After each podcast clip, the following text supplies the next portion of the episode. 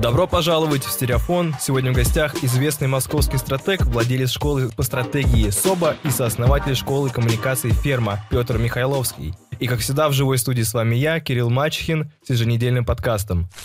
Приветствую, Петр. Привет-привет. Привет всем слушателям подкаста. Надеюсь, ты великий, Петр, и разговор на сегодня будет тоже великий. Грандиссимо, грандиссимо. Постараемся. Давай. Огонь. По традиции познакомим себя с собой, точнее, аудиторию. Небольшой рассказе, кто чем занимается, занимаешься, ну, помимо того, о чем я рассказал, как ты это видишь? Так, про себя рассказать. Давай так. Э, родился в 80-м на окраине города. В сознательном возрасте начал заниматься стратегией, в том числе брендами, рекламой. И вот 20 лет я занимаюсь стратегией. До того э, играл на тотализаторе, был вожатым в детских лагерях, занимался ракетостроением, много всяких других вещей. Чего только не намешано. Сейчас занимаюсь стратегией, плюс у меня вот есть две э, школы по рекламе и маркетингу. Как-то так, это если вкратце. Окей. И говорим мы сегодня о том, как похоронить бренд за плинтусом. Я думаю, мы сегодня не будем, наверное, советовать, как хранить бренд. У меня тут сирена пролетела. Да, не будем. Тогда мы будем говорить сегодня, я как понимаю, об ошибках, как не похоронить. Слушай, ну, хочешь, давай про это поговорим, хорошо. Честно говоря, название я придумал просто так, потому что красивое название. Можем поговорить про ошибки. Ага. Я бы хотел поговорить, вот мы с тобой, когда тему разговора обсуждали, про такие вещи, которые, о которых обычно не говорят, таком, на, на таком, может, на метафизическом уровне. Вот мне хотелось бы для начала, вот перед тем, как мы перейдем э, о практическом э, русле, надо будет обязательно поговорить про ошибки, как правильно заниматься стратегией. Но хотелось бы для начала определить, а, что такое бренд, что такое бренд-стратегия, откуда они, зачем они нужны, как это, блин, на самом деле работает. Когда мы говорим стратегия бренда, это уходит сильно в теоретизацию, теоретизацию, и мы забываем про людей, мы забываем про то, как на самом деле это происходит. Это какие-то действия, маленькие действия, и это все с людьми, это как-то крутится, вертится. И каким-то образом мы можем это э, обобщить и назвать это брендом или последовательность действий, которые мы совершаем бренд стратегией. Вот по, по, по твоему мнению, что такое бренд? И ну, просто что это за сущность? Что такое бренд? Откуда он берется? Почему мы вообще это словом каким-то обозвали? Слушай, мне кажется, ты опять все сказал. Что, что мне добавить? Ладно, давай так. Э, все, что люди думают о каком-то, о чем-то, это и есть бренд. А бренд-стратегия – это то, чтобы из этого всего, ну, такой, слепился куличик примерно у всех ну, под, подконтрольный тому, кто, кто хочет эту бренд-стратегию создать. Ну, примерно, чтобы у людей было управляемое это восприятие. Вот, в общем-то, как-то так. Вот тебе и бренд, и бренд-стратегия. Да, все. А что? А давай с такого угла. А, и люди же по-разному воспринимают вещи, в том числе и бренды по-разному воспринимают. Как э, разные образы разных людей мы можем слепить, слепить какой-то один образ? А, ну вот это в хорошую сторону. Давай так, давай вернем эту тему. Ну вот смотри, есть бренды, у которых, у которых много аудиторий и много разных каналов, чтобы эти аудитории достичь. Есть бренды, у которых примерно продукт один и очень похожие каналы.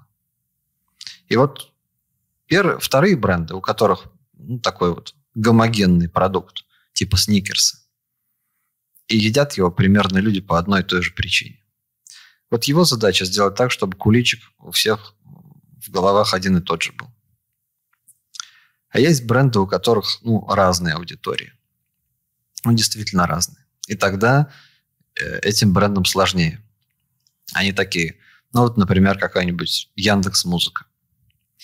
Э, Ее слушают обычные, совсем обычные люди из, э, из suburbs, да, из каких-то регионов.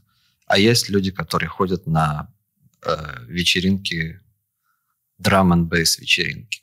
И там то, и они тоже слушают эту э, Яндекс Музыку.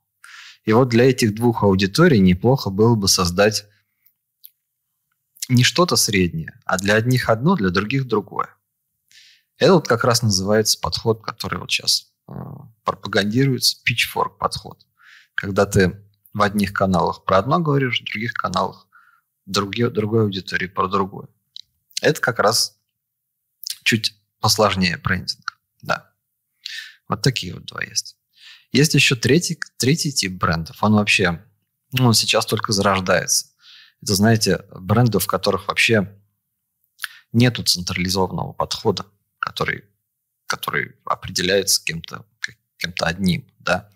Ну вот, например, бренды в криптовалют. В криптовалютах там же вообще нет какого-то регулирующего органа. Поэтому там как будто бы самую главную силу играют люди, которые являются контрибьюторами этих криптовалют. И вот там вообще чистое поле экспериментов.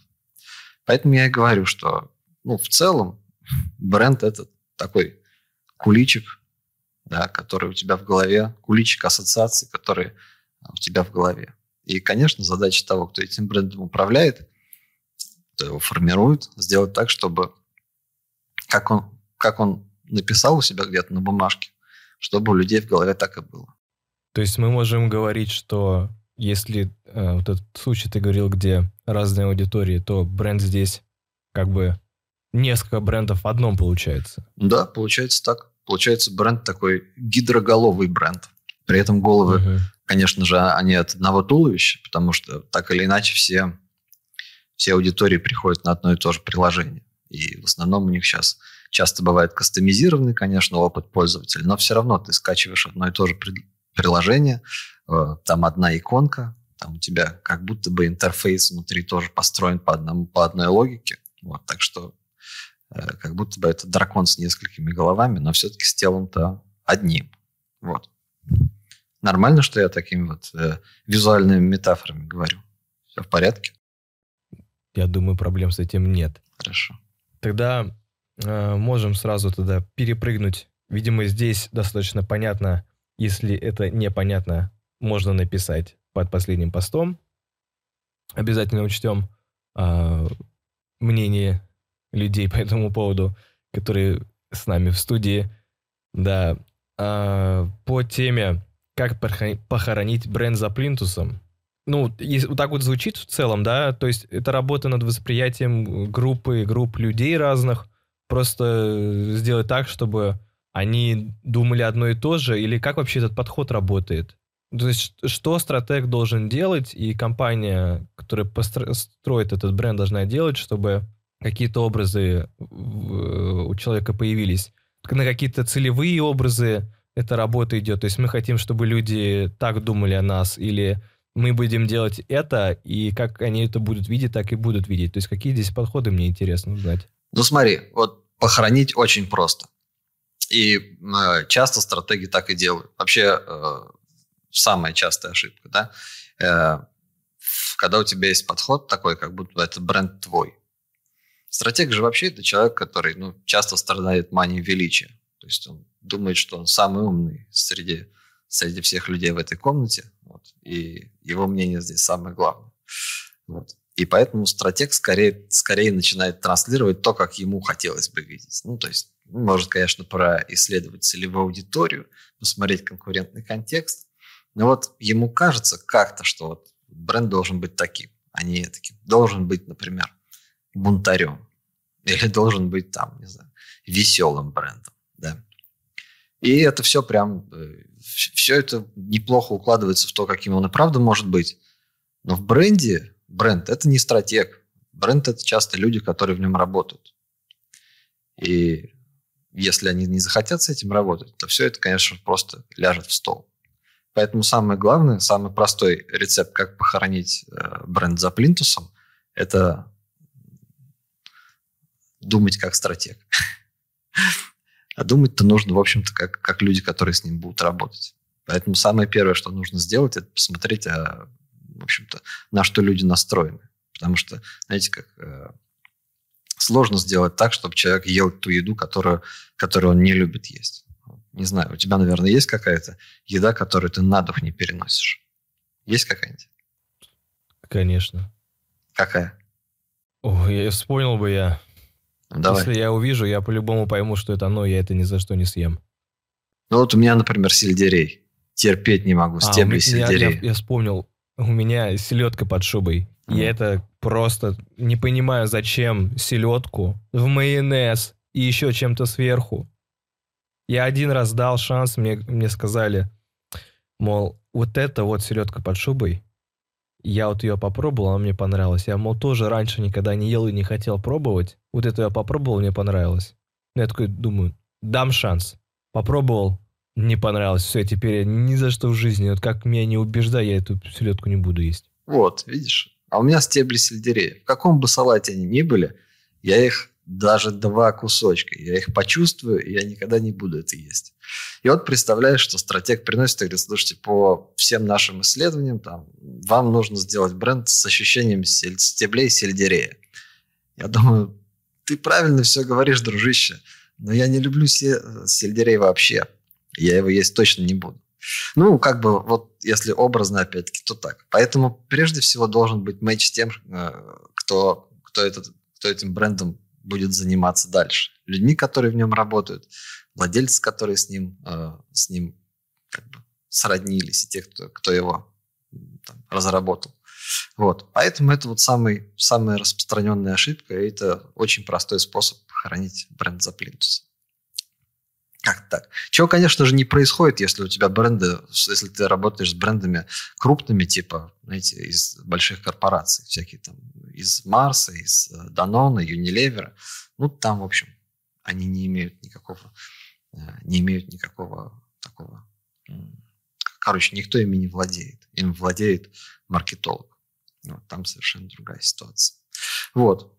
Ну, это, знаешь, это если конкретизировать, что значит э, похоронить за плинтусом. Можно еще 100, 100 разных других э, интерпретаций придумать. В принципе, стратег – это человек, который умеет хорошо... э, первое, чему он учится, это хорошо подгонять э, решение под ответ. Почему так происходит? Потому что ты начинаешь заниматься стратегией, например, в каком-нибудь агентстве, да? Э, начинаешь заниматься стратегией в каком-то агентстве, и, и тебя никто не слушает. Ты написал стратегию, показал ее всем, все покивали и сделали что-то свое. И, следующий твой шаг э, это дум, подумать, а как то, что сделал там, например, креатор, арт-директор, еще кто-то, стратегически упаковать. И вот ты комкаешь свою стратегию и пишешь ту, которая подходит под финальный креативный продукт. Ну, что это, как не подгонка под ответ. Вот. Поэтому мне кажется, что вообще, знаешь, э, стратегии думают, любят себя видеть самыми умными такими, такими пятерошниками, отличниками, которые лучше всех про все знают. А я вообще думаю, что стратегии – это люди, которые в школе были теми, кто хорошо подгоняет под ответ и хорошо умеет такое э, наукообразность выстраивать. Так что, если нужно еще каких-нибудь примеров, как можно похоронить бренд за плинтусом, то можем провести эксперименты и еще штук пять напридумывать. Вот. А давай эксперименты попробуем. Ну хорошо. Первый я уже сделал, осталось четыре. Второе, как похоронить э, бренд за плинтусом. Ну, например, что еще можно сделать? Э, всем, кто нас смотрит, э, э, напоминаю, что никакой подготовки к этому, э, к этому подкасту не было. Никаких вопросов, я, э, которые мне должны задавать, э, я не знаю. Вот. И, и, в общем-то, все. Играем, играем с листа. Да? Второй способ, как похоронить бренд за плинтусом. Не учитывать людей, которые, э, которые имеют косвенное отношение к бренду. Мы часто думаем, что бренд, он в головах у, у потребителей и у тех, кто его производит. Вот. Ну, то есть как будто бы одни, э, одни трансляторы, а другие те, кто воспринимают. Но, например, не знаю, сегодня второй раз уже привожу криптовалюту, да, криптовалюта, у них там очень-очень небольшая ниша, и там, в общем-то, самые главные не потребители, а самые главные это люди, которые вообще к тебе никакого отношения не имеют, но они так или иначе имеют отношение ко всему. Это так называемые криптоанархисты, которые могут либо поддержать все, либо обрушить все. И вот если ты, им, э, если ты им перейдешь дорожку или что-то не то скажешь, ну, то они могут, могут э, любой бренд превратить в руины своими, э, своими острыми высказываниями. Так что иногда инфлюенсеры значат больше, чем твои усилия. Второй способ – похоронить бренд за плинтусом. Чек. Окей? Okay? Третий способ – похоронить бренд за плинтусом. Э, не найти э, для, для этого бренда никаких, никаких э, людей, кто его поддерживает, адвокатов, да, тогда тебе каждый раз придется вкладывать деньги в то, чтобы говорить, что бренд такой, какой он есть. Вот. Например, давайте опять возьмем ту же крипту, чтобы не скакать. Если у тебя появляется новый какой-то криптопроект, новая какая-то, не знаю, организация, очень хорошо, когда какой-нибудь э, э, какой-нибудь Виталик Бутерин скажет, о, вот в этих ребят я верю, и тогда у тебя все будет хорошо. Если он каким-нибудь образом скажет, что это за придурки, то твоему проекту конец. Поэтому хорошо учитывать людей, косвенное влияние которых также сильно. Это номер три. Номер четыре Видишь, я вошел во вкус. Дальше мне нужно будет меня останавливать. Номер четыре – это э, бренд, который практически невозможно воплотить. Ну, то есть вот ты нарисовал, придумал себе бренд, который должен быть, а потом его нужно воплощать в жизнь. Ну, например, нужно воплощать его в, в продукте. Ты, дум, ты, например, думаешь, что бренд должен быть очень инновационным. Он должен быть очень как-то, знаешь, так, двигать, а, двигать э, все вперед, двигать всю категорию вперед. А оказывается, что вся экономика этого бизнеса завязана на том, что это дискаунтер. И ты думаешь, елки-палки, почему же я об этом не подумал сколько-то месяцев назад, когда я его делал. Поэтому вот одна из сильных сторон стратега – это, конечно, умение видеть реальность. Вообще, можно сказать, это, наверное, одна, наверное, самое главное сторона стратега – умение видеть реальность. Поэтому если ты не, не сметчил с реальностью, то э, жить этому всему недолго. Ну ладно, мне кажется, сейчас я уже начну там э, э, раскучнять всю эту историю. Давай пойдем дальше. Так, по этому моменте, то есть стратег, получается, он не фантазер, он Вообще нет. реалист, который разбирается, что есть, и это собирает что-то из этого. У стратега есть два режима. Первый режим – это реалист. Потом, когда реалист понимает, что он ничего нового придумать не может, он должен обязательно включить фантазера. Вот. И это хороший вопрос, который ты задал. На него как бы приятно ответить. Да? Поэтому стратег, он в двух ипостасях всегда работает. Первая ипостась – это собрать все, что есть, все данные, все собрать. Вторая, э, вторая ипостась – это начать фантазировать, дать волю э, не аналитику. Как это получается? Ну, как-то получается. Окей, понятно. Очень стандартный процесс в проектной работе. Получается, собираешь все водные, что имеется, а потом начинаешь из этого чего-то лепить, разбирать, пересобирать, и смотришь на полученные результаты, и получается, ты сверяешься опять с реальностью. Абсолютнейший. Какие да. с тобой предложенных версий лучше подходят. Абсолютнейший Double Diamond. Все верно, да.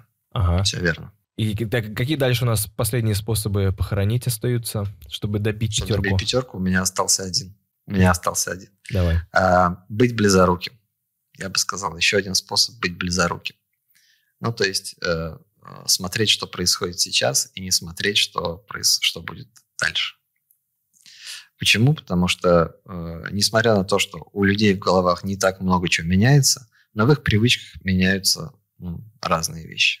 Вот, если ты э, как бы не адаптируешься, не, не гибкий, э, то э, жить, э, жить твоему бренду не так долго. Например, кстати, это часто происходит и с, э, со школами по рекламе. Есть одна школа, например, которая в течение последних там, лет семи не меняется. И смотришь на нее и думаешь, ну, в общем, да, э, ей сложновато как бренду существовать. Вот как-то так. Ага. Давай теперь тогда выкопаем бренд. Обратно? Что мы можем предложить? Вот, кстати, да, по последнему пункту тоже хотел бы отметить, а каким боком стратег, стратег, не тактик, может быть близоруким? Ну, как? Стандартный ответ, конечно, что, что смотреть только на, э, э, на ту реальность, которая есть сейчас. Не смотреть на ростки новой реальности. Ростки новой реальности всегда есть.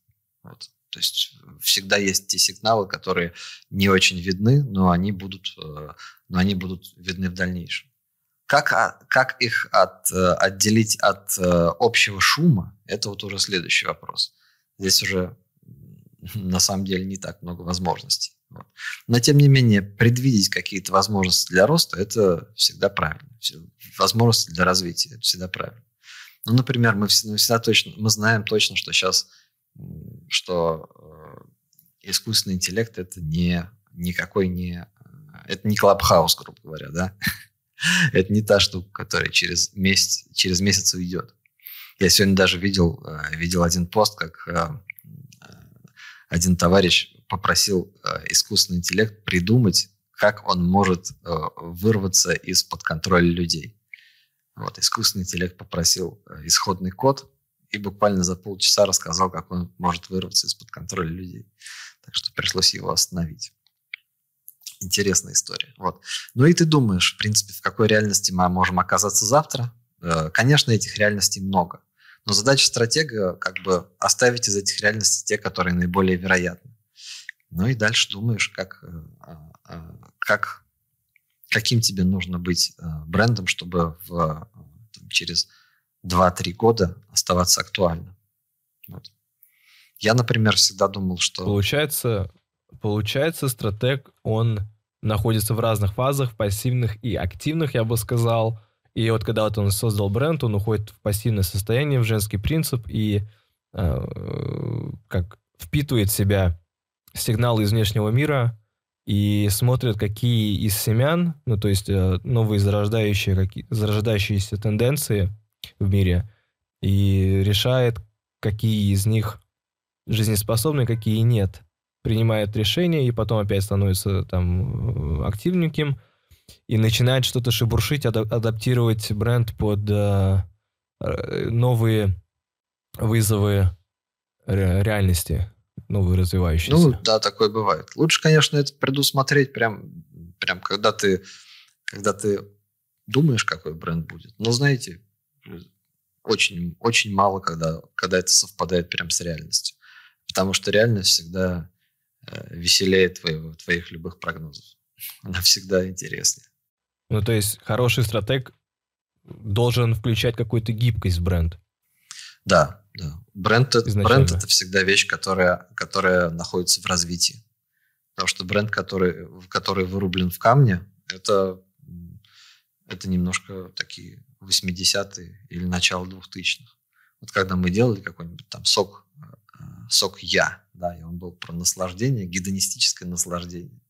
И, женщ... и всегда, мы, всегда мы там думали, что женщина – это человек, который хочет гедонистических э, наслаждений. И мы так писали, там, что главный инсайт – хочу и буду. вот там, неважно что. Но с тех пор э, отношение к женщинам вообще к наслаждению, оно поменялось чуть ли не два раза. Да и отношение аудитории к сокам вообще поменялось э, чуть, ли, ну, чуть ли не диаметрально. Раньше сок это была вещь, которая стояла там, например, в каждой семье, пакетированный сок. Сейчас сок это вообще признак такого, знаете, невысокого достатка, и 80% из них продаются на промо, да, поэтому что моя семья, что, что сок я, уже сейчас это примерно вещи одной, а, одной степени удаленности от современного мира. Поэтому если, э, если там оставить статичный бренд, то очень, очень легко его как бы потерять из вида.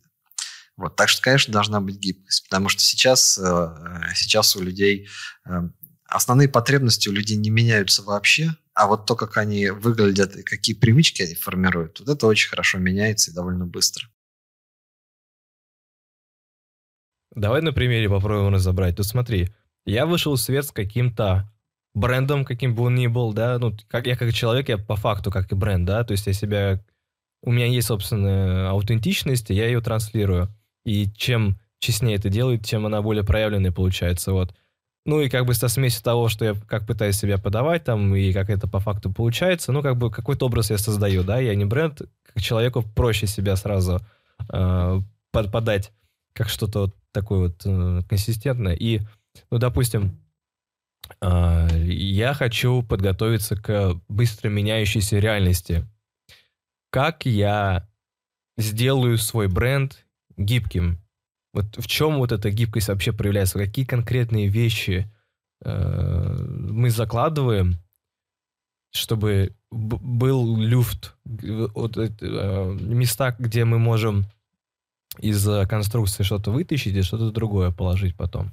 Ну, смотри, э, лучше всего, конечно, чтобы люфт был, не знаю, там, люфт был по продукту, то есть мы могли его э, апгрейдить, апгрейдить и модернизировать. Но это происходит Э, не так часто. Поэтому самое дешевое, где можно сделать люфт, это по, ну, это по каким-то а, по каким-то незначимым таким атрибутам. Или, например, мы можем под, подкрутить тональность. То есть сейчас ты, например, общаешься со мной как интеллектуал, но, например, через э, полгода будут в моде кибергопники, а интеллектуалы это вообще будет ну, какая-то вещь странная. Ну, можешь подкрутить свой голос на чуть гопнический такой манер. Если это, опять-таки, тебе, э, с тобой будет резонировать. Если нет, ну, можно, устро... можно пойти в антитренд. Вот. Поэтому подкручивают, э, делают, делают гибким то, что дешевле всего менять. Если тебе дешевле всего менять, например, э, если тебе дороже всего менять конвейерную линию, на которой ты производишь какую-нибудь лапшу, да, то, конечно, э, то, конечно, продукт ты менять не будешь. А вот упаковку этого продукта поменять намного проще. И поэтому взял, э, сделал ее из э, желто-красной, сделал красно-желтый.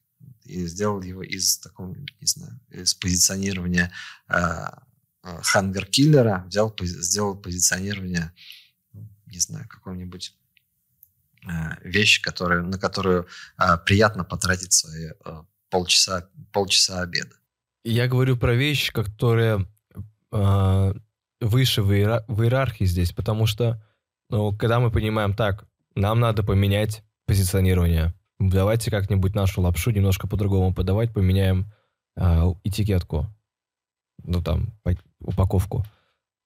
Пойдем смотреть на наши правила, на нашу стратегию и сделаем опять то же самое. Ну, то есть надо же будет стратегию менять, надо будет менять принципы, на, которых, на основе которых мы принимаем решение, можем ли мы поступать таким образом или нет. И получается, мы обращаемся к тому, что нам надо менять свою стратегию, менять правила игры. А мы можем сразу туда заложить что-то, что позволит нам э, взять там молодежней стать, взять там оба консервативнее резко. И чтобы это не выглядело так, как будто мы прыгаем вперед-назад. И людей не смущать этим. Если это сразу все заложить, тогда у стратегов не будет работы. Или тогда бренды будут к стратегам обращаться только один раз. Поэтому мой ответ, конечно же, нет. Вот. Но если серьезно, то э, навряд ли ты можешь предсказать все будущее так, что там, все сразу в бренд заложить. Ты можешь, ты всегда говоришь, что у него есть какое-то развитие, то есть бренд проходит стадии, что он такой молоденький, потом, что он чуть более, более старший, но потом он становится mature, да, и ты э, актуализируешь разные вещи в, в, эти, в эти возраста, ну или как бы в эти в эти периоды жизни, скажем так. Но, но э, сложно сказать, что тебе нужно через там какое-то время будет стать, а, будет стать там более, более молодежным. Мы, например, когда делали школу, знали, что через какое-то время нам нужно будет стать серьезнее, но при этом не потерять свой вот этот какой-то какой-то какую-то вздорность вот это вот, да. Даже не то, что запал, а какое-то, знаете, ощущение того, что, ребят, давайте, давайте просто have fun, да? В конце концов, это мы не на шахте работаем. Вот. И нам нужно будет это сохранить. Смотря какие fabrics, да. Именно. Я знаю этот мем. А, вот, и да, мы предполагали, что когда-то нужно это будет сделать, ну и потом мы как-то сошлись вместе с, со владельцами и поняли, что да, пора стать немножко взрослее. Почему мы это поняли? Потому что из нескольких, э, из нескольких источников мы услышали, как какие-то как некие э, люди, персоны начали говорить, что идти на ферму учиться, там какие-то панки, хиппи, я не знаю, как-то несерьезно. Потом, ну ладно, окей, будем считать, что это сигнал. Вот. Конечно, в тех организациях, в которых существует прям такой э, research, эти сигналы отслеживаются довольно, довольно неплохо, вот, и строятся прогнозы, но на мой, по моему опыту 9 из 10 прогнозов не работают. Знаете, как в этом недавно посчитали, что из 10 э, прогнозов, которые давал на будущее, там, не знаю, канал «Медуза», 9 не сработали. Или там 8 не сработали. Так и здесь тоже. Э, бились, э, над этой задачей бились ведущие прогнозисты, и, не, и результат был близок к нулю.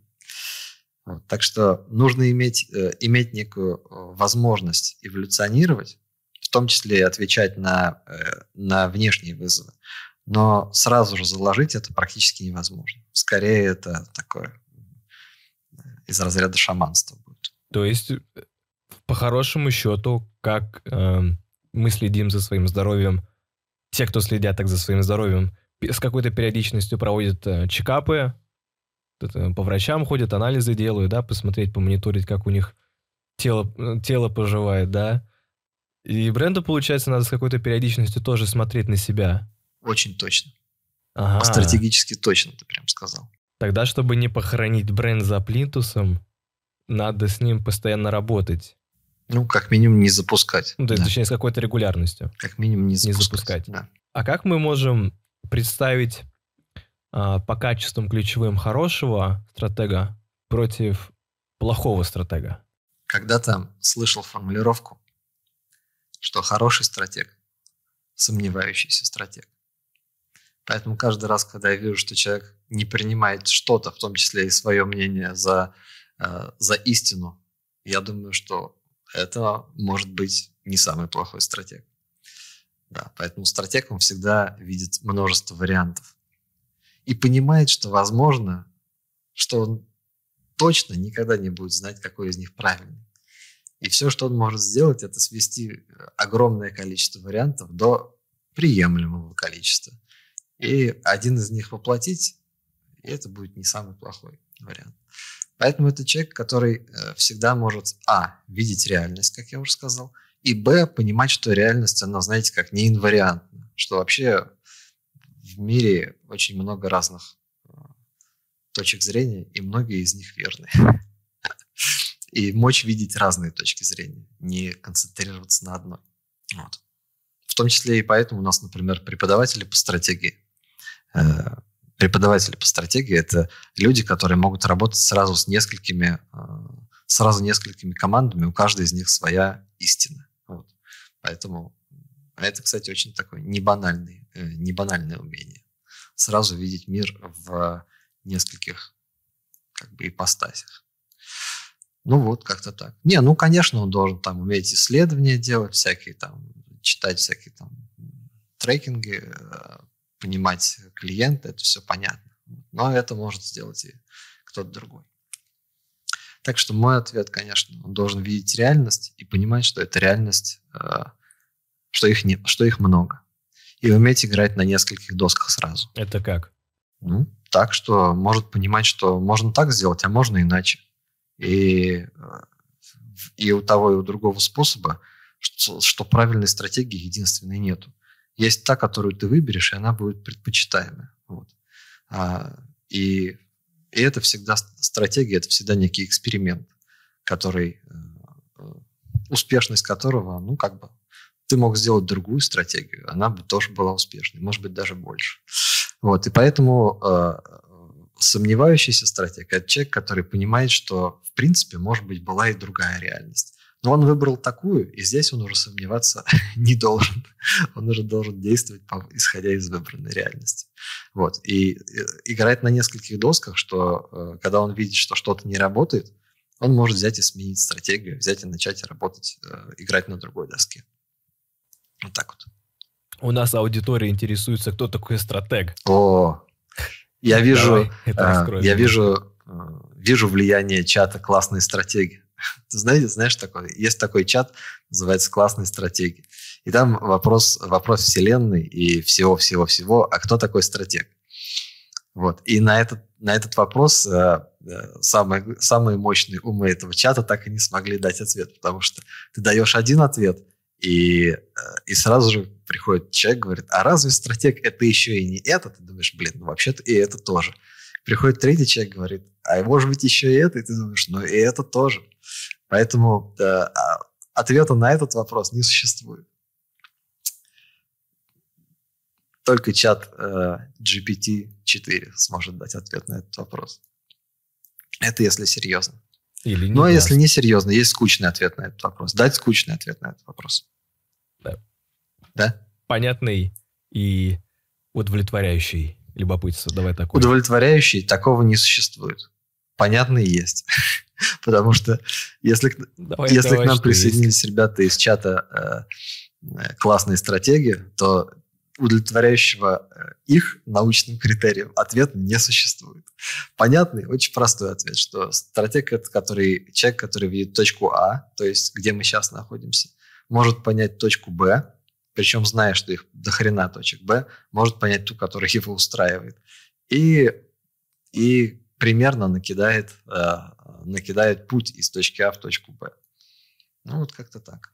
И делает он это для чего? Чтобы было больше денег. Потому что точка Б – это где нам лучше. Где бренду лучше, где у него э, бабло налипает.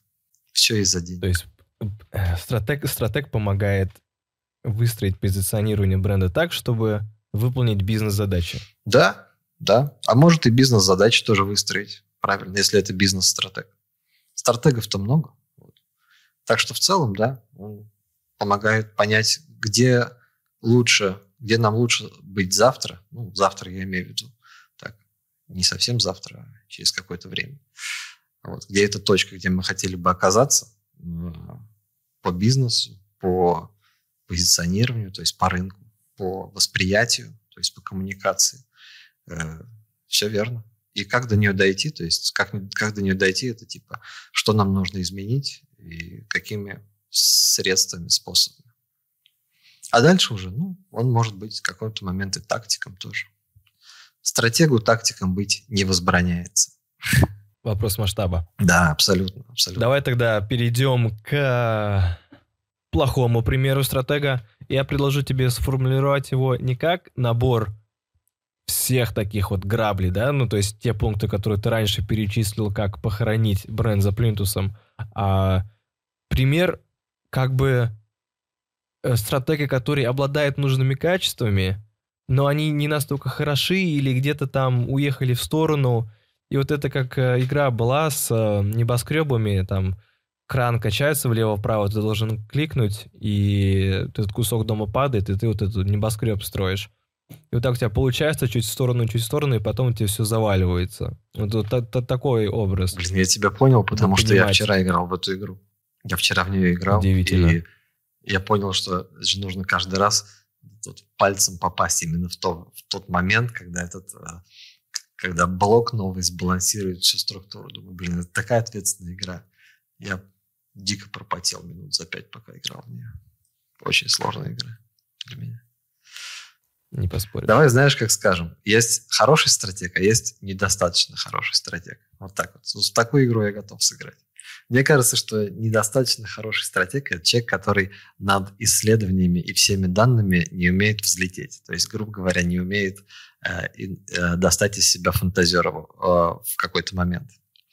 Не может допустить в себе некоторый, некоторый хаос. И это обычно люди, которые, которые вообще и в жизни-то этот хаос не приемлют. Вот. Ну, то есть плохой стратег – это немецкий стратег, наверное, можно так сказать. Понимаешь, да?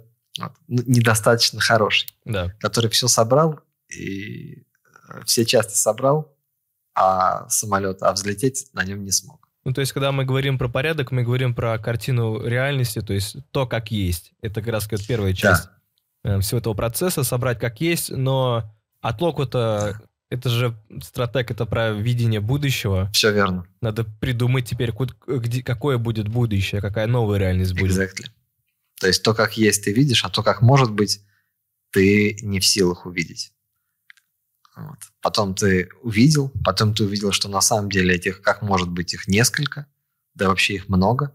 Сократил это как может быть до трех-четырех приемлемых вариантов. Оформил это как может быть. Потому что есть некоторые люди, которые чувствуют, вот, а, а сказать не могут. Такие немного как собаки. Да? Все чувствуют, сказать не могут. Был один стратег, который прям очень хорошо разбирался во, всех, во всех, ну вот ощущал, как куда нужно идти. Но вот все, что он мог сказать, это Coca-Cola, он такой, это что-то вот красненькое такое, больше красненькое, чем белое, понимаете? Нужно в красное идти, а не в белое. Ну, вот такая система мышления mm-hmm. была у человека. Вот это вот недостаточно хороший стратег, можно сказать.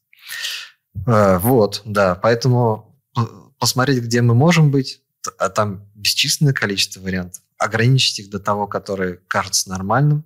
Ну, кажется, это, конечно, не кажется, которое обоснованно нормальное, а оформить их и выбрать а, а, одну из них, один из этих вариантов, э, посмотреть его, протестировать в жизни или не в жизни, ну, а потом сменить, если что.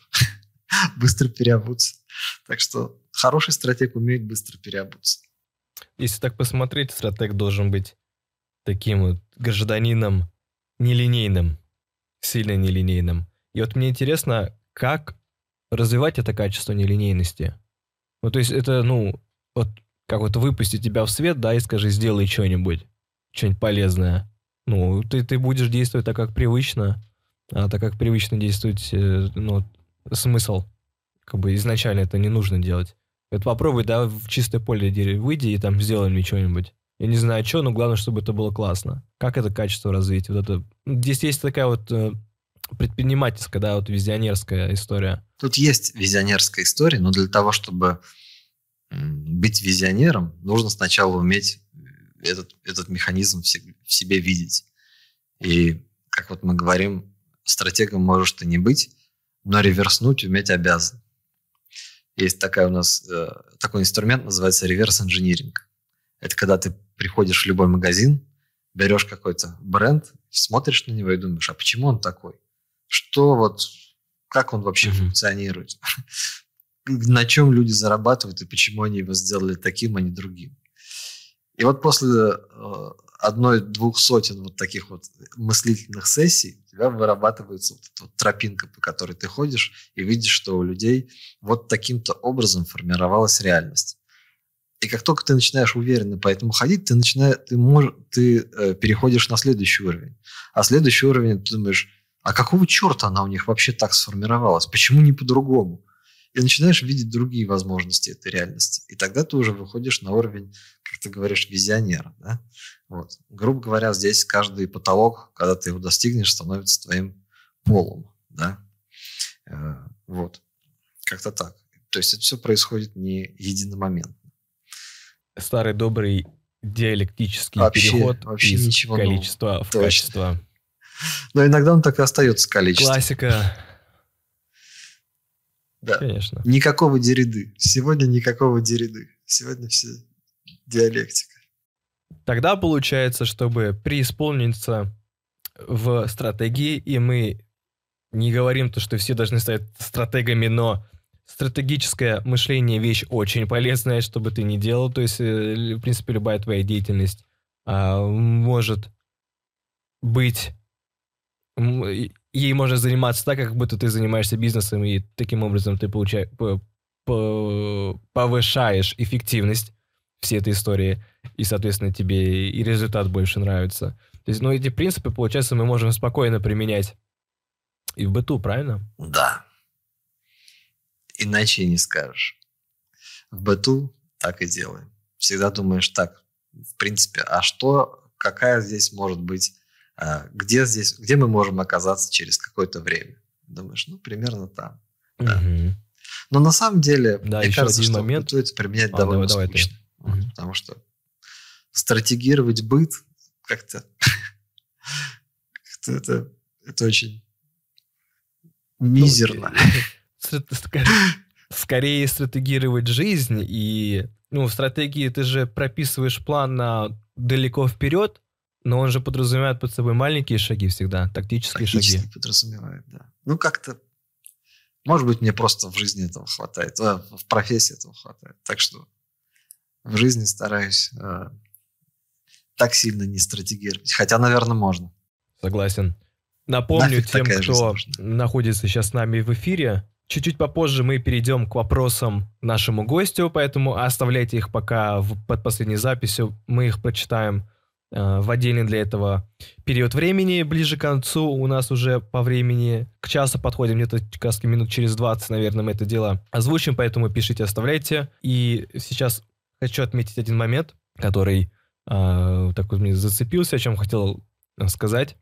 Я вот тоже, вот ты, вот вчера играл в эту игру с небоскребами, а я сегодня шел, и думал о возникающей силе новой. Я же э, тоже как чуть больше месяца как отец, и я вот думаю об этом, то, что э, ну вот не было, не было, не было, не было, а потом из какой-то, блин, горошинки, вот уже человек, да, а потом нарастет, потом нарастет, а потом с ним считайся. Так же и в жизни происходит, и бренд, с брендами, и с технологиями, вот э, появилась и ну, там маленькая-маленькая а потом растет, потом растет, и ты уже от этого никуда не денешься. И в какой-то момент ты как бы может быть такая защитная реакция, типа, я не хочу обращать внимание на эту вещь, когда она уже уйдет, и вообще хотелось бы, чтобы было бы по-старому. А оно нарастает, нарастает, нарастает, и потом вот эта новая реальность э, тебе так по башке бьет внезапно, что как бы хочешь не хочешь, адаптируйся или как бы ну, выходи.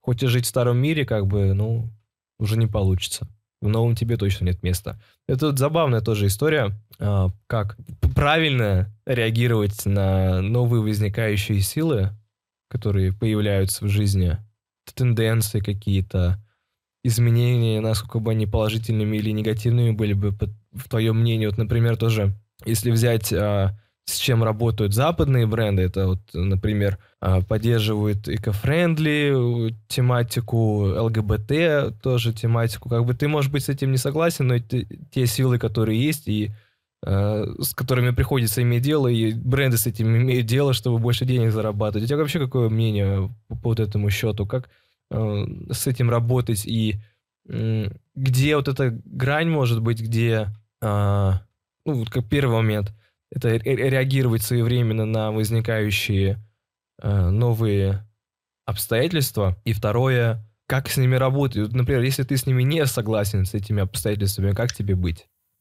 Первый ответ такой. Я считаю, что все к лучшему. Все к лучшему. Нужно будет, адаптируешься. Можешь, на, на всем можно вырасти. И в жизни тоже. Все к лучшему.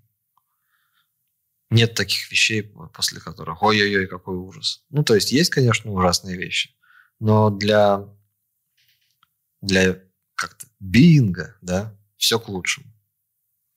И это как-то вот... У меня друг был, ну, он и есть, да, мы просто давно не общались.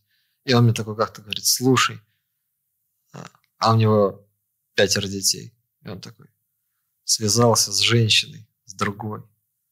И так мне с ней классно. Что делать? Семья рушится. Ужас. Что? Как, как, как быть? Это же, говорит, катастрофа. Я думаю, слушай, да вообще все к лучшему. Ну, как бы даешь новому жизнь. Э, что-то прекратится, что-то начнется. Где-то будут какие-то последствия. Но если в целом посмотреть, то для твоей жизни это как бы лучше стало. Вот. И здесь дело не в том, что ты как бы находишь что-то лучшее в плохом, а ты правда как бы э, видишь, видишь все как, как череду каких-то изменений. И оно, и поэтому каждое изменение, оно, как мне кажется, к лучшему. И тут дело не в том, что адаптироваться, а дело в том, что как-то это все использовать. Вот. А дальше уже насколько ты готов это использовать, то... Но вот если все бренды, например, э, например, э, садятся на эту волну, ну, скажем, а, леворадикальной повестки, у нас такого особо, ну, как бы, подскакивает чуть-чуть, да, и это, скорее всего, тоже будет у нас в будущем. Вот. И, ну, вот, ты, ты не хочешь, например, на этом именно зарабатывать, то, что да, да, да, аудитория, э, мы это хаваем, и мы это поддерживаем, мы это хаваем, у нас нет выбора. И, и как бы нейтралитет ты не можешь такой ситуации сохранять особо. как бы так или иначе к тебе придут, а ты э, с, с ними или с нами? А ты как бы не с ними, ну как бы ну, не хочешь как бы в этой лезть, ты как бы делаешь то, что ты делаешь, ты там э, влажные салфетки производишь. Чему тебе это? И, э, ну вот, если ты не, не, не желающий этим заниматься, вообще такая позиция канает, то, что ты там не только про деньги, а если не только про деньги, то как бы ты краски тоже по определению, получается, выходишь в эту историю, связанную не с бизнесом, а с идеологиями, с политикой, с чем-либо. Как, как тебе в этой ситуации поступать? Ты можешь поступать либо так, как тебе... Либо так, как приносит тебе деньги, либо так, как не приносит тебе деньги.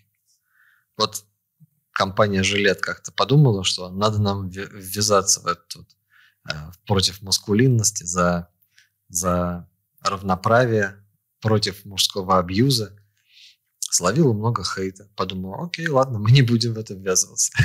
мы не будем говорить, быть против там всякого там мэнспрейдинга, мэнсплейнинга и тому подобного. А, огребла от мужиков, которые не хотят видеть а, жилет таким вот э, немужественным брендом, а э, слишком уж толерантным. Подумала, мы вообще не будем про это, и все. Не стал этим заниматься. Если это приносит тебе дивиденды, будь таким. Не приносит, ну, не будь таким. Мне кажется, что это прям такой, знаешь, не вопрос, э, не вопрос выбора, только если эта компания не отождествляется с тобой, а ты ее собственник. И ты очень мучаешься от того, что у меня-то на самом деле вот э, на груди татуировка есть, которая истинно, истинно праворадикальная. Как же я ее предам? Как же я буду леворадикалом? Но если так, то, то значит, придется терпеть э, сокращение, сокращение э, прибыли. Как-то так. А так не вижу никакого, никакой проблемы с тем, чтобы, чтобы делать, делать так, как приносит то, что приносит э, деньги в данной ситуации. А выкрутиться нельзя? А в смысле выкрутиться? Ну, как-то вот тактично этот вопрос обойти. Или Конечно, там можно его вообще не трогать.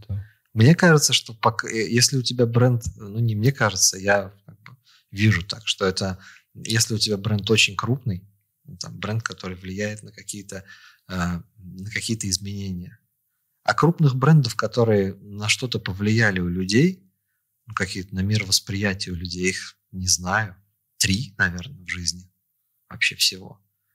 Вот. А остальные переоценивают свое влияние. Вот. Если у тебя не такой крупный бренд, то если ты, грубо говоря, не Nike, не Ikea и не... Кто еще третий? Ну, Apple. Apple, может быть. Да. да. И то, мне кажется, Apple повлиял скорее на привычки а, и на как бы, осознание, на, на то, какая должна быть эстетика. Угу. Вот. Э, не, он сделал, сделал эстетизацию очень массовой, да, что теперь каждый человек понимает, что значит красиво и что значит э, Моторола, например. Да. вот. А остальные бренды, ну, ничего не особо не сделали. Они максимум могли поменять привычки, ну, там, не знаю, какой-нибудь Малискин взять, вот он поменял привычку. Раньше плевать было, на чем писать, а теперь хочется в красивеньком. Ну, что он поменял? Ничего особенного больше не сделал. Вот. И от таких брендов, ну, как бы, если он останется в стороне, ну, останется в стороне. Они не такое уж и большое мнение, а, не такое уж и большое как бы, значение имеют для людей. Так что, э, да. Если Nike не выскажется, это будет, конечно, да. Если он э, займет какую-то ту сторону, которая не популярна, это будет, да.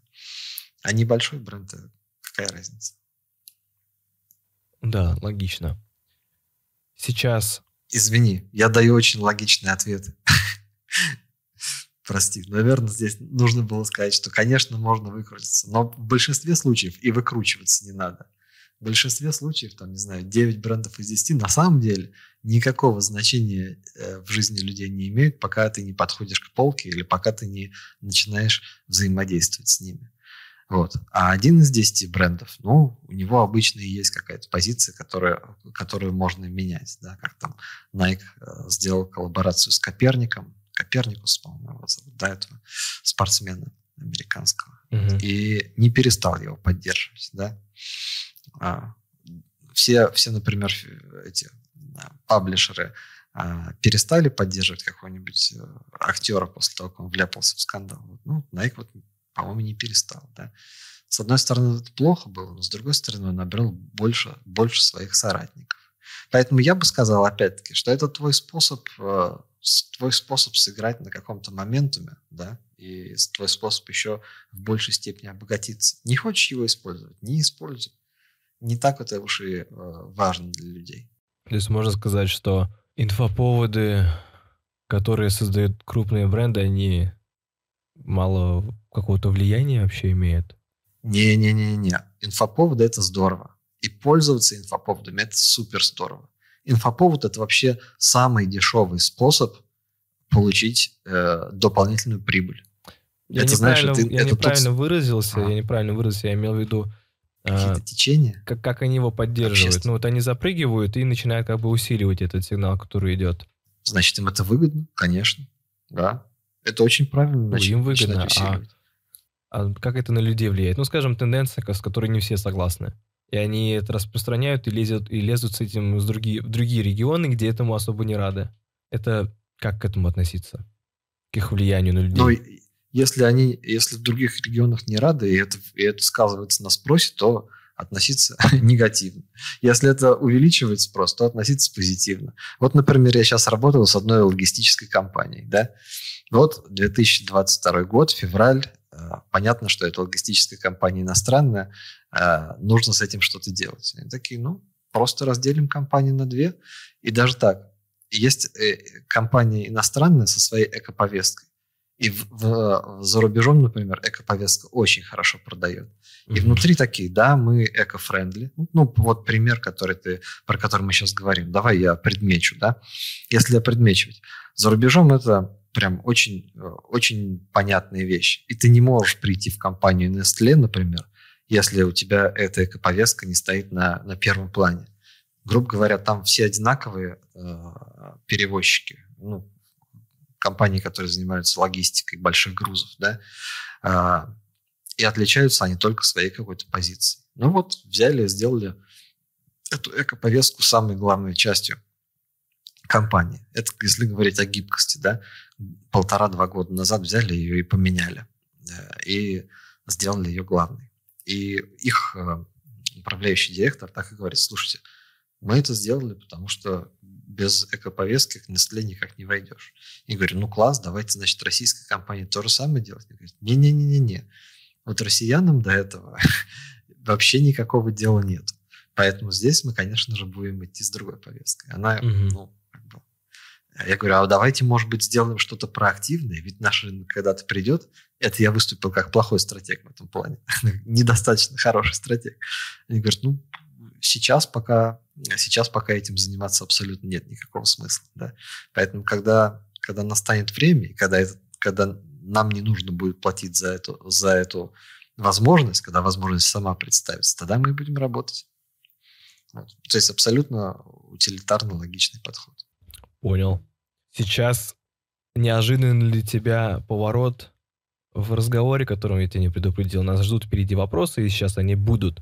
Но пока к нам зайдет в гости сейчас э, мой дорогой товарищ, лидер ценностного племени «Творческий порядок» Марк Иланский, и он тебе задаст свой вопросик. О, класс, давай. Давай. Привет, друзья. Привет, Петр. Кстати, передаю привет от участника клуба «Творческий порядок» Антона Шукайла. О, Антон Шукайло. Обожаю Антона Шукайла. Да кто его не обожает? И его вибрации. У вас такой уютный разговор. Не могу не продолжить его, обратившись к теме сегодняшнего подкаста. Есть ли у тебя, Петр, кейс, когда ты убил бренд? Можешь рассказать? Знаешь, у каждого стратега, если он долго работает, как у, как у хирурга, есть какое-то а, кладбище, небольшое кладбище за окном, да? Э, сравнение не самое лестное, понимаю, но в нашем случае ни о каких Э, ни о каких смертях настоящих речи не идет, поэтому оно скорее шуточное. Вот, поэтому у меня скорее были бренды, которые э, при моей недостаточной помощи не взлетели. И многие о них забывают, знаешь, как вот поколение Z, оно концентрируется только на том, что, что хорошо, а то, что плохое, оно сразу выкидывает и все. Ну, опять-таки, я здесь говорю о поколении Z как-то э, утрируя, да, утрируя, применяю теорию поколений. Э, вот у меня такого нет. Для меня каждый, каждый лосс, он такой значимый, и я о нем никогда не забываю. И я скорее, скорее он меня включает такой маячок, как делать не нужно. Один бренд, который не полетел, это я, дол, я долго работал с семейством Яндекса, семейством бренд, сервисов Яндекса, и вот они запускали э, сервис по как будто бы TikTok только для fashion а. Сервис потокового видео, где, где видео только про fashion, про, э, про streetwear, э, fashion, в общем, все, все про одежду. Одежду и стиль. Думаю, что на российском рынке достаточная концентрация людей, которые хотели бы э, лучше, как говорится, более лучше одеваться. Да? Э, вот. И оказалось, в том числе и по исследованиям, что таких людей просто не так много. И какую бы концепцию мы ни тестировали, а в тестах, ну, если ты человек, который дружит с реальностью, ты видишь, что просто у нее последователей не так много. А для того, чтобы запустить какой-то сервис, и он, и он вышел на... и он стал довольно популярным, тебе нужно набрать критическую а, критическую массу первых последователей. И было видно, что ну, ему сложновато будет набрать первых последователей, потому что, а, потому что в целом люди не выказывают супер большого интереса его инсталлировать. И я когда-то не дожал клиента, не сказал ему, что, слушайте, ребят, это запускать не нужно. Запустился сервис, который назывался Слой. Слой. А, да. Он просуществовал полгода. Он был поддержан какими-то а, какими-то инфлюенсерами из мира московского фэшна. И мне кажется, что он, и, и вот он просуществовал полгода, не набрал достаточного количества аудитории, и как сервис он был потом, потом переведен в такой в спящий режим, потом присоединен к Дзену. Вот это было, наверное, одна из неудачных попыток. И давайте на этом остановимся. Вот. Благодарю. У меня еще... Ну ладно, давайте дальше, да. Не, у тебя еще, еще. У меня одна была попытка, скорее она была не бренд, а скорее это была э, моя карьера. В 2000 году я вообще никогда не думал, что я буду работать. Я вот, знаете, а, крутился в, а, в среде специ... специальных людей, людей со специальным таким вот mindset ом, заканчивая физмат-школу. Многие уже тогда были Остапами Бендерами, вот, и я последовал за некоторыми из них. Я, не я думал, что я всю жизнь буду э, зарабатывать деньги не тем, что я что-то там какие-то услуги буду предоставлять. Я думал, что я всю жизнь буду зарабатывать деньги тем, что я просто умнее других. И угораздило меня решить, что я буду умнее, чем букмекерская контора. И где-то с 2000, с 2000 года по 2002 год я играл на, на тотализаторе до поры до времени я был даже в плюсе. А, вот. И я начал, начал думать, что я очень хорош в этом во всем, в том, чтобы обыграть букмекерскую контору. А поскольку э, лекции по теории вероятности я прогуливал в институте, вот э, по теории летательных машин я лекции посещал. Вот теории вероятности я прогуливал. Э, мне казалось, что то, что я выигрыш, это закономерность. И вот в 2002 э, году я проиграл с половины своего банка на одном теннисном турнире. И, как тогда говорилось, закрылся. Вот. Но, как я и думаю, что, как я и говорил, как я продолжаю думать, что все к лучшему. Оттуда я вынес массу таких людей интересных, с интересной философией и с интересной стратегией жизни. После чего как бы стало понятно, что мир э, многостратегичен и многогранен. Как-то так. Так что это моя был, мой был жизненный лосс. Благодарю. Спасибо, Пошел слушать дальше ваш интересный разговор. У меня два моментика сейчас есть. А, первое, первый моментик. Хотелось бы спросить про твой, наверное, самый крутой кейс. И второй моментик я после этого, думаю, добавлю уже свои, свои мысли. И вообще, наверное, стоит рассказать про самый последний кейс, потому что крутых э, довольно много было, сложно из них выбрать. Или это звучит не слишком, э, не слишком скромно? Вот, давайте, тем не менее, про последний расскажу. В прошлом году я присоединился к команде, э, к команде такого сервиса, э, сервиса такси, который назывался тогда InDriver. В России он не очень популярен, но в некоторых странах, э, особенно там э, Латинской Америки, таких развивающихся странах, это сервис такси, который стал номер один. Вот, представляете, ну, страна, например, э, Гондурас или Панама или Боливия. Вот. В общем, многие, многие страны, он там номер один. Представляете, что этот, что этот сервис такси развивается в 135 странах. И вот нам нужно было сделать ребрендинг. Ну, по сути, нам нужно было сделать бренд, который не противоречил бы э, ценностям основателя этого бренда, который сейчас уже э, в Силиконовой долине находится, ну или где-то там, в общем, в, в стартап-венчур-тусовке. И, и при этом был бы адекватен любой из 135 стран присутствия. Вот. А, это была очень интересная история. Знаете, как это как совместить 135 реальностей в голове. Ну, это, конечно, я так пафосно говорю, на самом деле никто 135 реальностей не совмещал, но мы, тем не менее, посмотрели, чем страны отличаются. Вот. И самое главное, мы не теряли из виду то, как этот бренд был задуман. InDrive. Он стал потом называться InDrive, да. А задумал он был очень интересным способом. Представьте себе бренд, начальником которого является с комьюнити таксистов из города Якутск в Якутии. Представьте себе, да? Якутск, минус 60 градусов. Ну, то есть ударили морозы наконец-то в Якутске. И все агрегаторы, типа, ну, в общем, все службы такси решили этим воспользоваться. Взвинтили цены в 2-3 раза. В Якутске жизнь не такая уж и богатая, то есть люди получают, зарабатывают не так уж много денег. И в, в, в социальной сети ВКонтакте появилась группа Independent Drivers, независимые водители Якутска, которые сказали, не, ну это просто беспредел какой-то, давайте отсоединимся от этих, от этих агрегаторов и будем возить по нормальным ценам людей. Пишите нам в комментариях, кого откуда нужно довести, и мы будем писать, кто вас заберет.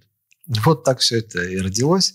И представьте себе, что через, там, через пять лет сервис абсолютно с такими же ценностями и абсолютно с такой же механикой распространился по 135 странам. Конечно, он развился, конечно, это уже тоже стал агрегатор, но вот эти вот его ценности, что мы не навязываем, сколько должна стоить поездка, а вы договариваетесь сами внутри, водитель и э, водитель и пассажир, они остались неизменными. Но в каждой культуре это можно обыгрывать по-разному. Этому можно давать разные наполнения и смысл.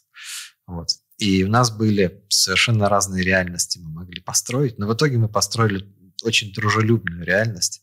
Эм, вся стратегия э, а, выразилась в таком слогане, как people driven или люди рулят. В общем, в общем, это стал бренд, который верит в людей и верит в то, что люди всегда могут договориться для общей выгоды. И вот мне от, от этого от этого процесса и от этого от результата я кайфанул. Вот, мне очень понравилось. Хой, что скажешь еще? Что еще? Хой. А, в смысле, панки хой? Да. А тут, тут должен быть какой-то ответ, да? Не-не-не, это отсылка к одному из выпусков, где мы говорили про анархию и а, про кооперацию. Ну, кстати, анархия, да. Анархия и кооперация. В принципе, угу. вся крипта – это анархия и кооперация, да. Это анархисты, которые верят в кооперацию. Так что Хой, э, Хой жив. Да. да. И рекламная интеграция для тех, кто в прямом эфире. Еще можно заскочить на курс по бренд-стратегии нашего дорогого гостя, который начался на этой неделе. И можно записаться со скидкой в 10 тысяч рублей и запись через э, сайт, который я отправлю вам в чатик сейчас. Возвращаясь Вау. к моменту, да. Это королевская интеграция, спасибо. Королевская, конечно, бархатная, рахатная. Возвращаясь к, возвращаясь к второму, второму пункту, который я хотел сказать, он, конечно, не сильно так по теме, но а, гибкости. Помнишь, когда мы говорили про гибкость? Когда это было, Да. вообще ой-ой-ой-ой-ой. В общем, Все помню.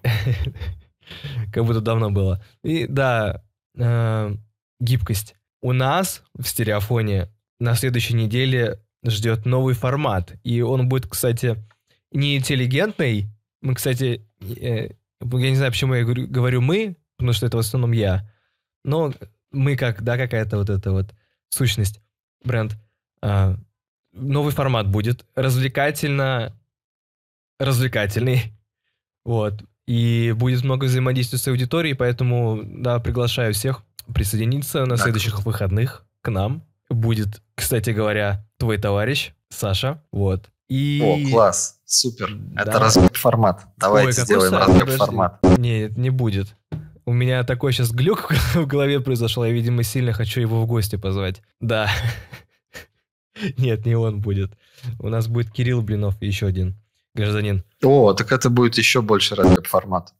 Кирилл Блинов – это человек тонких материй.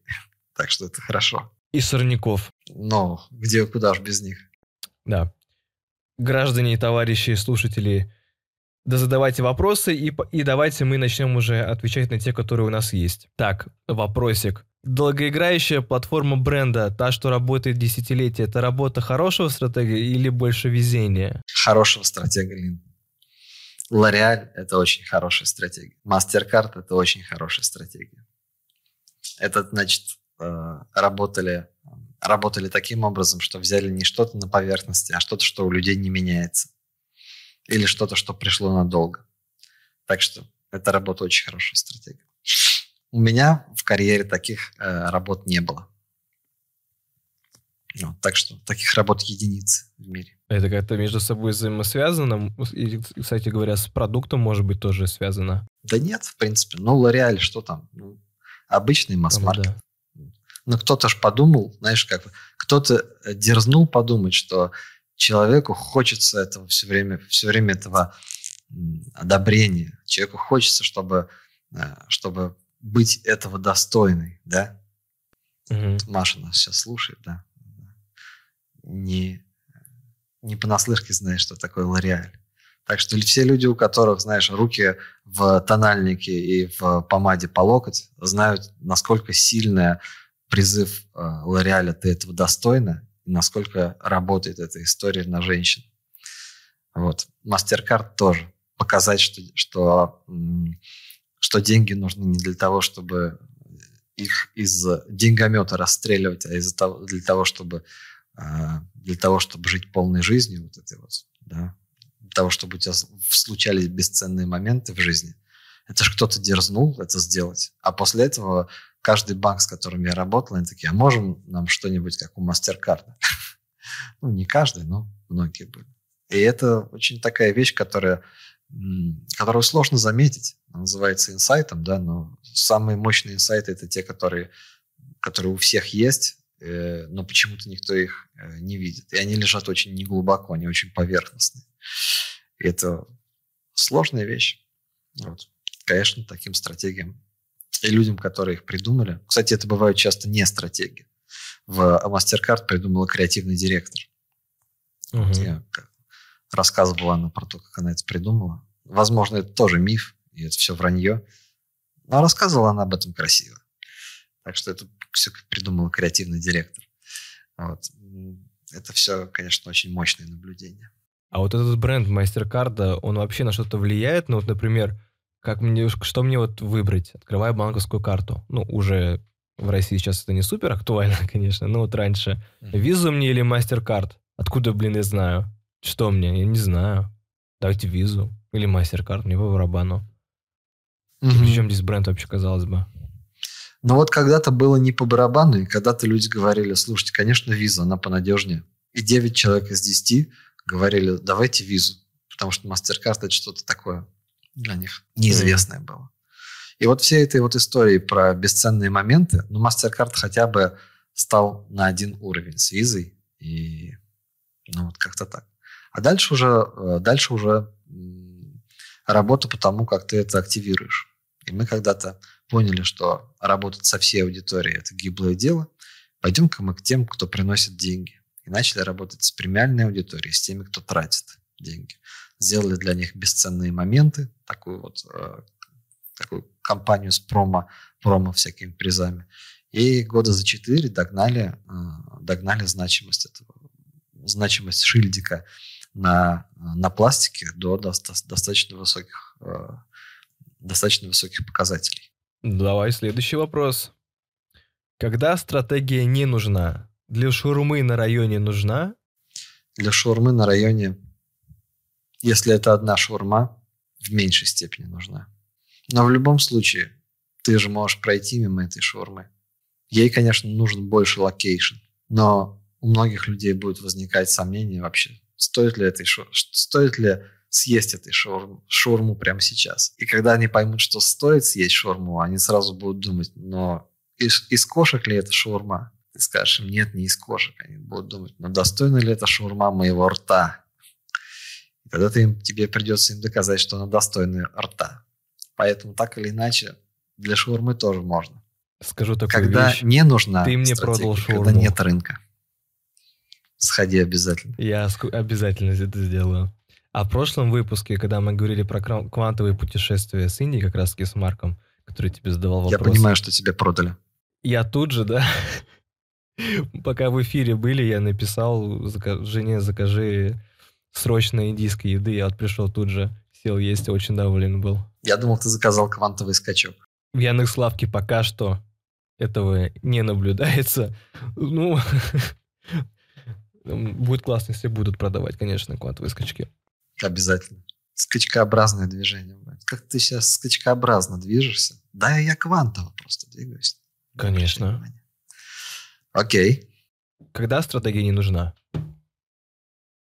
Да, я думаю, мы уже ответили на этот вопрос. Стратегия не нужна, когда у тебя, когда ты а, на рынке один и других не, не предусмотрено. И в таком случае стратегия будет нужна, если ты хочешь больше зарабатывать. Да, все равно так или иначе люди будут к тебе идти. Вот. Идти-то больше некому. Mm. В каких-то таких случаях, значит, можем обойтись без стратегии, если ну, у людей выбора нет. А если появляется конкурент, конкуренция, надо крутиться. Да, или возможность конкуренции, надо крутиться. Читалось, mm-hmm. что вот в, партийном аппарате стратегия не нужна. Но нет, нужна. Потому что там все равно были, была конкуренция дикая. Или, например, что в советской там какой-нибудь э, системе э, машиностроения конкуренции не было. Нет, все равно же выделялись куда-то государственные деньги. Поэтому угу. и там нужна была. Нужно было показывать, что ты самый-самый.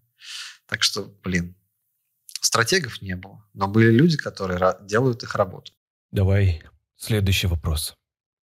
Почему ты не работаешь за границей, вообще не пошел работать в Guinness Apple, то есть Apple или Колу? Слушай, но на Колу я работал.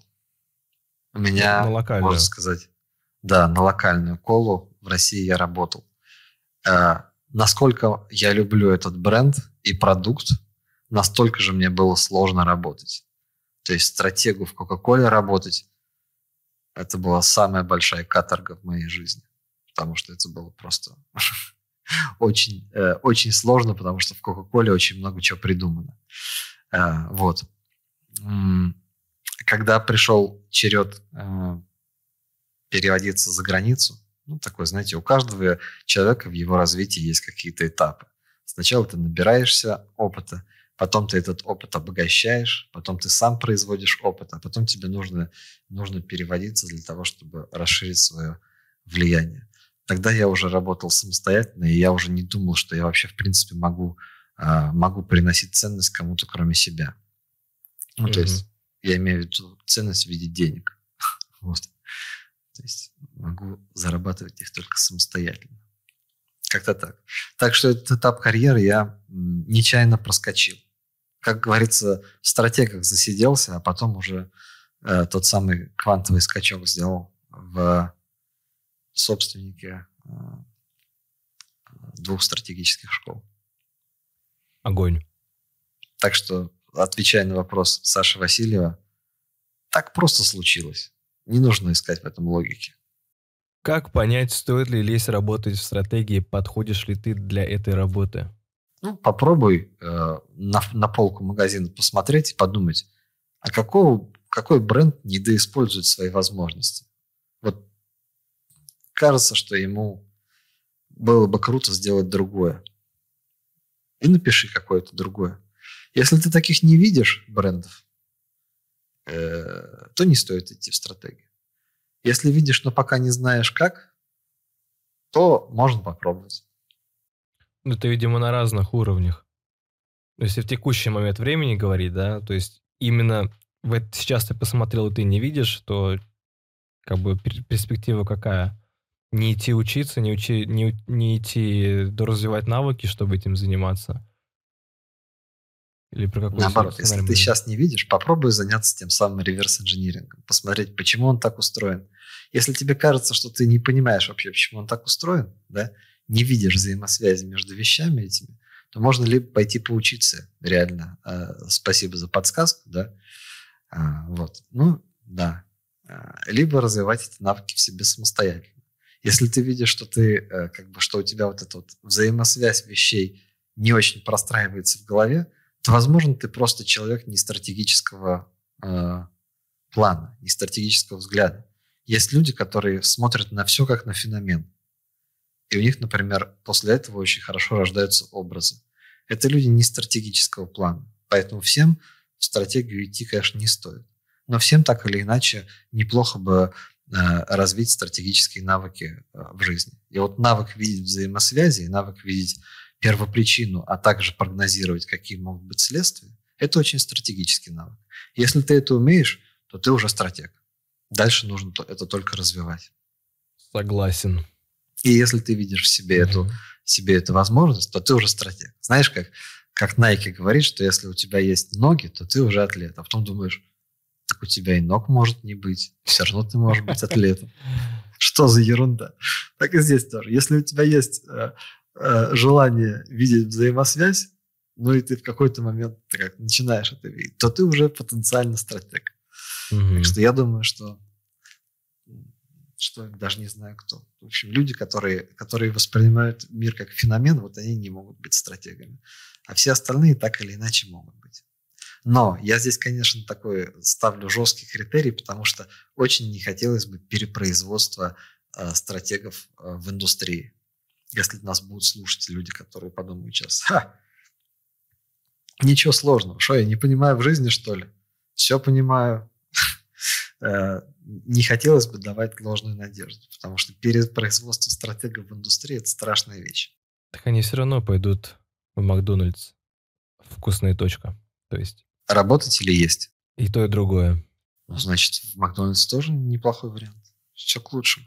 Ну, просто, как я вижу, на стратегов-то и нет большого спроса. Это не как там с программистами, дайте нам какого-нибудь, дайте нам человека, который умеет на клавиатуре печатать, мы его сами научим писать код.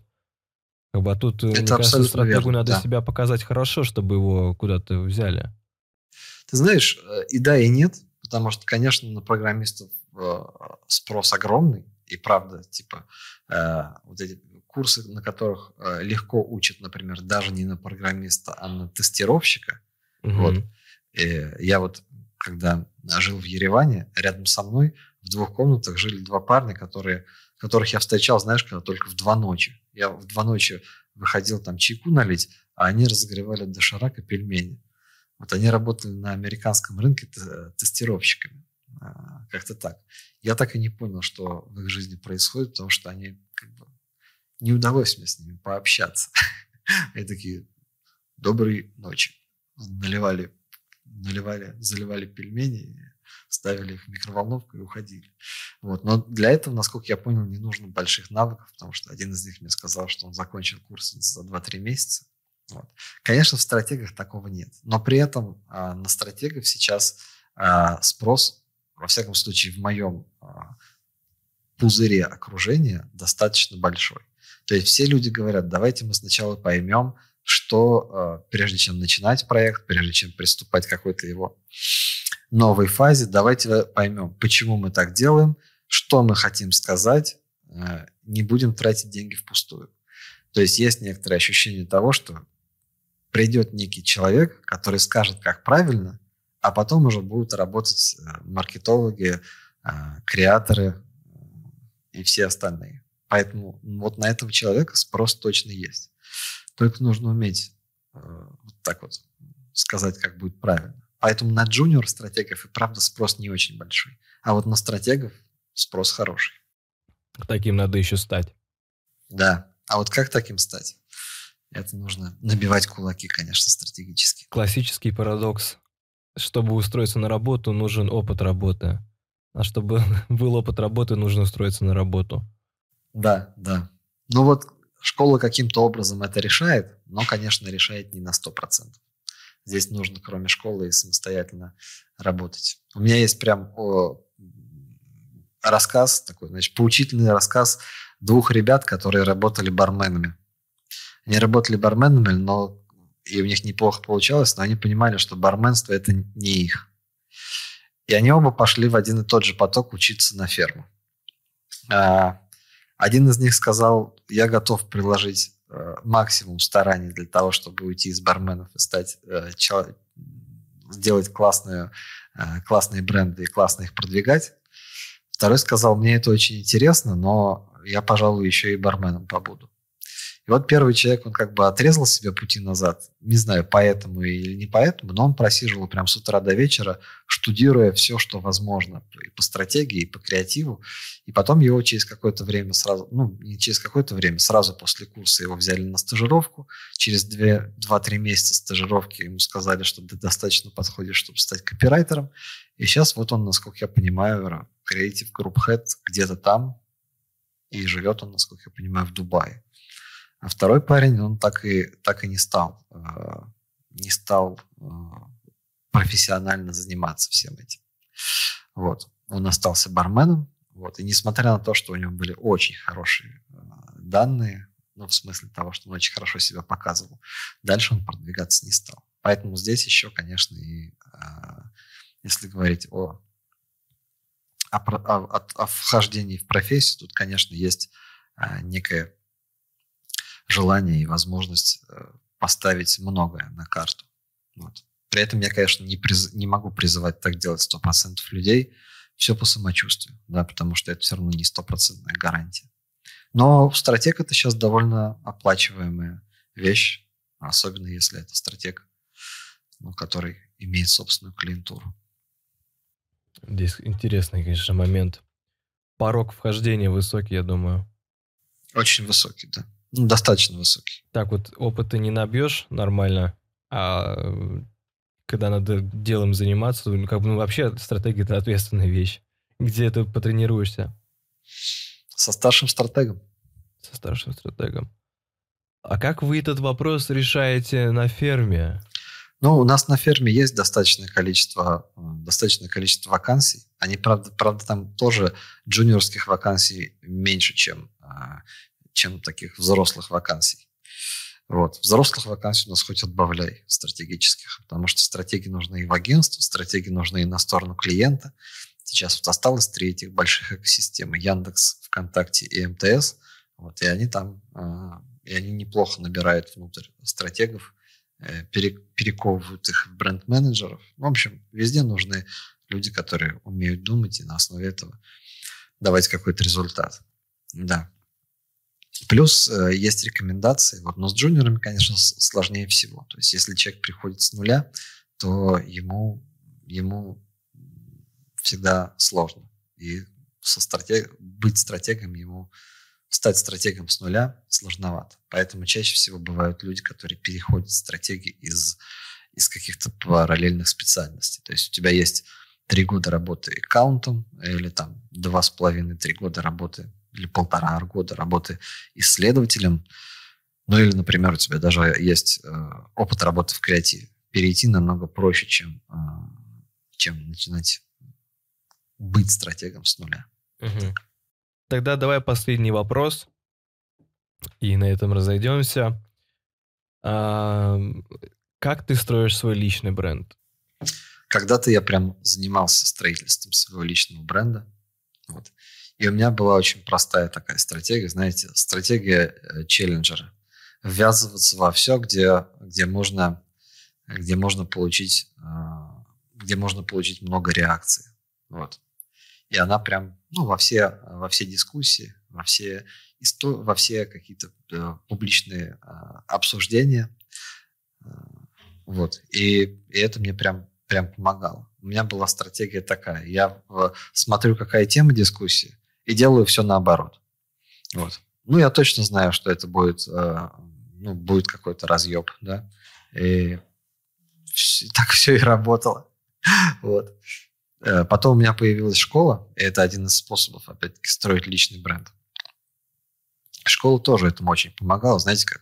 Я услышал, что, э, услышал у корейцев, что для них просто сотрудник – это сотрудник, а человек, у которого, а, а преподаватель – это уже учитель. Это уже, знаете, на уровень выше. А человек, который организовывает преподавателей, это на два уровня выше. Я подумал, ну, вообще в этом есть какая-то логика, и она мне нравится. Так я решил, что школа – это хороший ассет, чтобы, чтобы свой личный бренд э, поддерживать и развивать. С корейцами, правда, все равно работать у меня не очень получилось. Угу. Тогда давай закроем разговор такой вещью. А как стратег, тот, кто видит точку А, видит все возможные точки Б, там, Б штрих, назовем это просто, да, и как пути, как до них дойти. Как, что ты можешь сказать не стратегам, такое, что ну, инсайт умненький и полезненький просто людям с высоты полета стратега. Ну, есть. немножечко стратегом может быть каждый. Поэтому э, думать о том, почему происходит так, как оно происходит, и как оно может произойти, полезно всем. Если не получается, то рядом точно есть кто-то, кто может с вами поговорить, а два человека – это уже как один стратег. Поэтому всегда что-то обговаривайте. Если у самого не получается, придумать или решить. Два-три человека – это всегда, а, считай, как один стратег. Я всегда за то, чтобы люди общались и разговаривали. Отличные слова. Одна глава хороша, а две лучше. Ну, прости. Сегодня занятие прост, простых истин. Люди практикуют базу, чтобы быть мастерами. Ну что скажу? Спасибо. Взаимно. Взаимно. Благодарю за, а, благодарю за подкаст. Вот. Да. Ну а мы с вами прощаемся до следующих выходных и приглашаем в живую студию в Телеграме, где мы вместе со зрителями записываем подкасты. Все же выпуски можно послушать как на Ютубе, так и на большинстве стриминговых платформ. А желающие поддержать проект могут сделать это в один клик через специальный сервис от Тинькофф Банка. Все ссылки в описании. Пока!